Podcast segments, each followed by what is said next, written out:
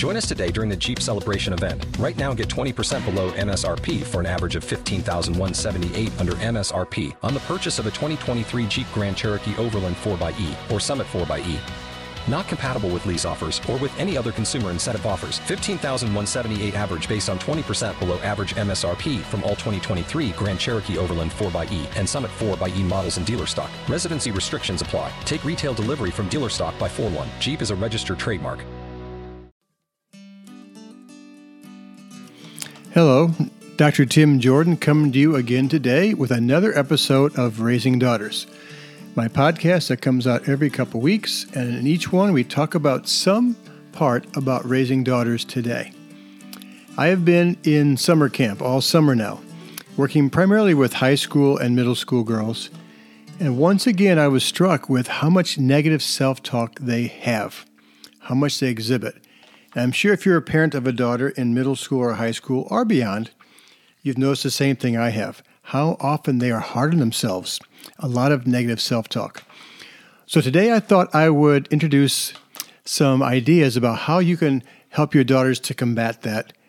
And I'm going to talk mostly today about self compassion, the concept of self compassion. There is a researcher named Kristin Neff, N E F F, who has written a lot about self compassion as well as other people. And so I'm going to give you an idea about what self compassion means. I'm going to cite a whole bunch of different studies about how self compassion can be valuable for our daughters, and then give you some specific ideas at the end about what you can do to help your daughters to develop more self compassion. Kristin Neff uh, says in her research that, that self compassion has three components. The first is self kindness talking to yourself in a very soothing, gentle, warm way. Talking to yourself like somebody who loves you would. Talking to yourself like maybe your best friend would, or your mom or dad if you have a good, close relationship. That's number one component self kindness. The second component of self compassion is a sense of common humanity. So you kind of decide that you're not the only person who's struggling with this experience, that nobody's perfect and that everybody has flaws, so you can connect your experience with other people who have also struggled before you. That's the second component of self compassion. And the third one is mindfulness being able to connect with how you feel and how you think in the present moment instead of ruminating and living in the future. Self compassion in the research has been strongly associated with psychological well being. It's been linked to increased levels of happiness and connectedness, optimism, curiosity. Uh, people who have self compassion have less uh, depression, less anxiety, uh, they have decreased rumination, and also a less fear of failure. And I think that all of this talk and all this information about self compassion is especially true for girls. And I'll explain why. Girls tend to feel more shame than boys do. They tend to take things more personally. When something happens or they make a mistake, they feel like they're a bad person instead of just feeling guilty for what they did. I, I, I tell this example a lot to coaches because uh, I think people who coach girls need to make need to be a little bit different in their approach to girls than they do with boys. For example, if you're coaching a basketball team of sixth grade uh, boys, if they are, or excuse me, sixth grade girls, so if they're out there and, they're not doing a very good job, you might call a timeout. The girls come over to the bench. And so you might start talking to them about, you know, how you, you guys are not hustling, you're not playing well, you're not playing as a team, people aren't passing the ball. So if you kind of get down on them, a lot of girls, not all, but a lot of girls take it personally. They're thinking, oh my gosh, is the coach mad at me? Does the coach not like me? What did I do wrong? They take it very personally. You substitute those those girls in sixth grade with a bunch of sixth grade boys, and they are pulled off the court by the coach and they're they're given uh, a lecture about how they're not hustling and everything, the boys will start looking around each other at like he's not talking to me, he's talking to you guys. Boys tend to take things less personal. Um, I also think that girls oftentimes go right to that part about I'm a bad person.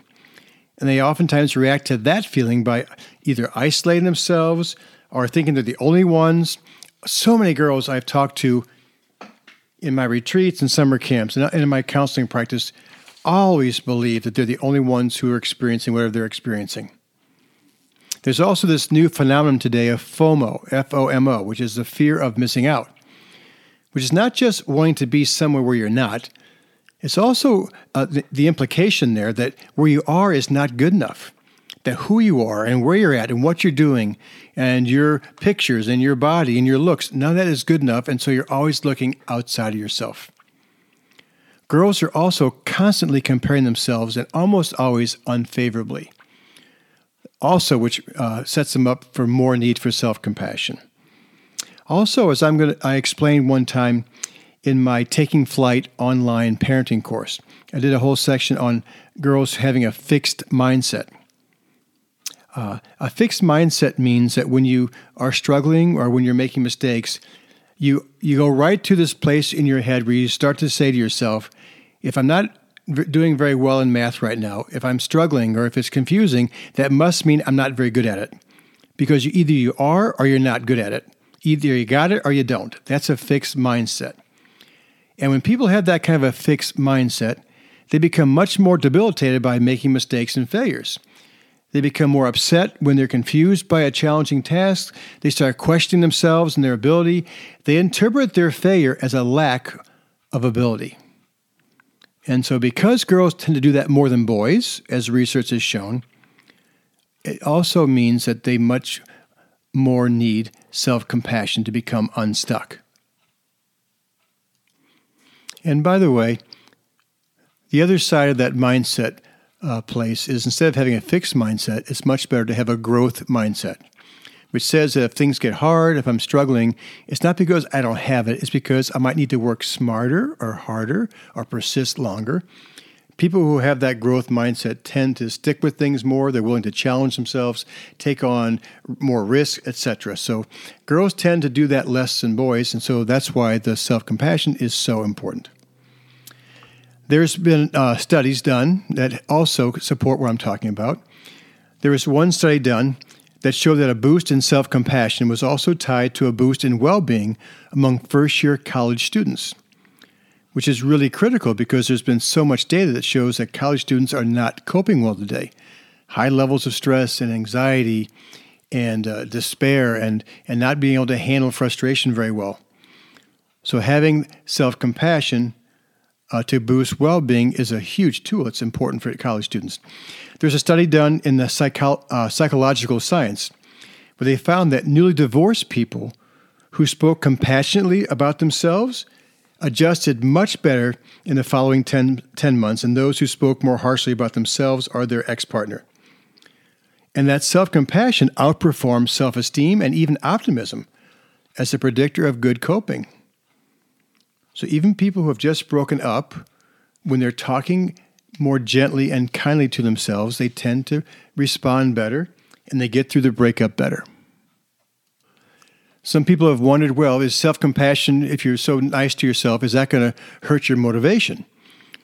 So there was a study that was done that asked the question Can treating yourself with compassion after making mistakes increase self improvement and increase your motivation? So they did, they did some experiments and there was four different studies. In the first studies, they had people they had people who made mistakes, and for those people in the study, half of them wrote for three minutes in response to the instructions that went like this. If you make a mistake, imagine that you're talking to yourself about this mistake or this weakness from a compassionate and understanding perspective. What would you say to yourself? And p- those participants just wrote for three minutes. That's all, just three minutes. The fourth group was given a really difficult test, one that they knew they wouldn't do well on, the, the experimenters. And then the, the experimenters took half the people and they shared a very uh, self compassionate message, talking about, you know what, we knew this was going to be hard for you guys. It's okay. Most people did very poorly. It's, it's all right. Uh, we understand that it was hard. So uh, don't get all bent out of shape about that. And what they found was in those groups was that people who had practiced uh, just even three minutes of self compassion, uh, were less worried about their weaknesses. They reported more motivation to make amends and avoid repeating mistakes. If they had done something that may have hurt somebody, they, uh, they uh, reported more motivation to avoid uh, repeating that moral transgression, if you will. Also, they spent more time studying for that difficult test if they had an initial failure instead of giving up or having a fixed mindset. And they also found that the people were much more willing to work and to be more motivated to work at changing their mistakes, their weakness, their, their uh, the parts that they uh, had made mistakes about. These findings suggested that, somewhat paradoxically, taking an accepting approach to personal failures makes people more motivated to improve themselves, not less. And the part that was also interesting was how easy it was for people to switch.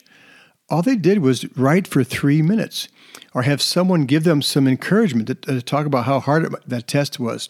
That's all it took. It wasn't difficult, it wasn't hard. There was a study done in, in 2014 where researchers asked 153 female college students to answer some questions about their weight and their height and their levels of uh, self esteem and self compassion. Uh, they asked them about their body image and their eating behaviors. And according to the findings of the study, women with strong self compassion had a much more positive body image, regardless of their BMI, their, their body mass index. It didn't matter how, how, how heavy they were how thin they were. What was more important was their level of self compassion. And the women who accepted their imperfections were found to be better at handling life in general, not just, just comments about their bodies, but life in general. They much more easily, ta- uh, easily tackled uh, negative events and setbacks in their lives. Let me read you a quote from the uh, lead author of that study. Her name is Allison Kelly of the Department of Psychology at the University of Waterloo. She says, There's something about a high level of acceptance and understanding of yourself that helps people not necessarily view their bodies more positively, but rather acknowledge their body's imperfections and be okay with them. I like that. That makes sense to me. One last study by Philippe Raes, R A E S, at the University of Leuven. He found that participants who had higher levels of self compassion tended to brood less about their misfortunes and their mistakes. Their reduced tendency to ruminate helped explain why self compassion people reported fewer symptoms of anxiety and depression. And that is really critical for your daughters because girls tend to ruminate a lot. You know, I've, I've talked before in, in a previous podcast and also in blogs about, about reading about the female brain. My favorite book in that regard is called The Female Brain by Louann Brizendine.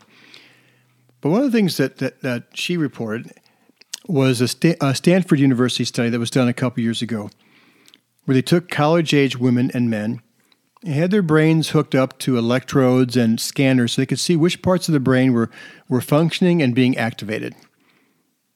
And what they found was that when, uh, when the college age women were shown a picture of people who were suffering or people in pain, which evoked some emotion in them, that nine different parts of the female brain lit up and both sides. When they showed the exact same pictures to the college age men, only two parts of their brain lit up and one side. When I tell uh, young women in, in middle school and high school about that data, I tell them it doesn't mean that men don't have emotions, that men don't have a heart, that men aren't empathetic, but it does mean that their brains are wired differently when it comes to emotions. And even from the, the day they were born, the centers for emotional sensitivity are greater in the female brain. The other part of that study that was uh, fascinating was that when the uh, women's emotional centers lit up, two other parts of their brain then activated. One of them was their verbal centers. Thus, not all, but many women, maybe probably most women, when they're upset, they like to talk it through. They want to talk about it, much more so than men. The second part of their brain that activated after their emotional centers lit up was a part of their prefrontal cortex, which is a part of their brain that likes to process through things. So, what I find happens for lots of girls is that something happens which might uh, merit uh, a level two response, but then they think about it and they think about it and they overthink and they think and they think and they ruminate, and then all of a sudden it feels like a 10. They tend to make mountains out of molehills. And the word I like to use is ruminate. Ruminate means to chew. And uh, what we're talking about here means chewing on thoughts over and over until you, you really blow things up. So that's one of the reasons why I think it's really important that your daughters can learn how to, to um, practice self compassion. The first and foremost, the most important step when it comes to their negative thoughts is to catch themselves when they're going down that path of ruminating or overthinking things, and then do some kind of a self compassion activity. They might think to themselves, if my mom or dad was here, or my best friend, or somebody who loves me was here, if my grandma was here, what would they say about me right now? And then the girls can practice putting that voice in their head instead of their own negative voice. They also might, in that moment, become more mindful. Uh, just becoming aware of what they're experiencing and, and feeling without getting all caught up in overreacting to it. Self compassion, people would say, it's not enough to just be mindful. It's important to be mindful and just to sort of notice what you're feeling, but self compassion means going beyond that and accept, accepting your experiences, embracing yourself, exp- embracing yourself, the experiencer, with warmth and love and tenderness when you're experiencing something that's painful. So it's not just about be, being aware of what you're feeling and accepting it, it's also about embracing yourself and treating yourself as if you were someone who loved you very much. It's also about making sure that you say to yourself, the situation is challenging, the situation is tough, but I'm fine. I'm not going to allow this situation to define me. That you talk to yourself with compassion. It's also valuable for girls to bring themselves back to the present moment instead of living in the future, because in the future, there's much more anxiety and much more rumination about worst case scenarios, which tends to make them feel worse. So, part of self compassion can be about bringing yourself to the moment and just being with yourself. And oftentimes, I teach girls to repeat uh, a very positive, loving, gentle mantra Mantra being a word or a phrase you say to yourself over and over again to switch your thinking. So instead of thinking worst case, you say to yourself something to the extent of, I am, I am peaceful and calm. Everything in my world always works out. I am loved. I am peaceful. I am calm. You, they, they find some, something to say to themselves that switches their thinking. I have girls pick up maybe a line from a prayer or a song or a poem or a quote, something that fits that moment, if you will, but it's something that is it's nurturing, it's warm, it's gentle, and it causes them to talk very differently about themselves. I don't want your daughters to make this process of self compassion hard. It's not hard. The most important thing is to become aware of what they're thinking in those moments become aware that they're starting down that path, maybe of rumination or, or negative self talk, and then to teach themselves just how to talk to themselves in a more gentle, nurturing way.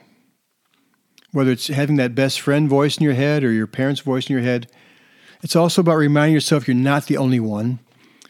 One of the great values in my personal growth weekend retreats and summer camps is when we sit in circles with girls that they know they're not the only ones because people share their stories and they're like, wow, I always thought I was the only one, but now I hear lots of people can connect with me. That becomes a, a piece of self compassion for them. They can remind themselves, I'm not the only one. And other people are going through this, have been through this, and they've gotten through this. And then that last piece, remember, is mindfulness, which is bring yourself back to the present moment. Teach your daughters about self compassion. Also, when your daughters make mistakes, you can model for them what their gentle voice can be in their heads by you also treating their mistakes in that same way. That you can be kind and gentle and understanding with them. You can make sure that, that mistakes are okay, that everybody makes them, that nobody's perfect. Your attitude towards them and mistakes will oftentimes be the template for the, then what they say to themselves. By the time I see girls in high school, they may have a lot of negative self talk, which is their own. Not always, but oftentimes it came from something.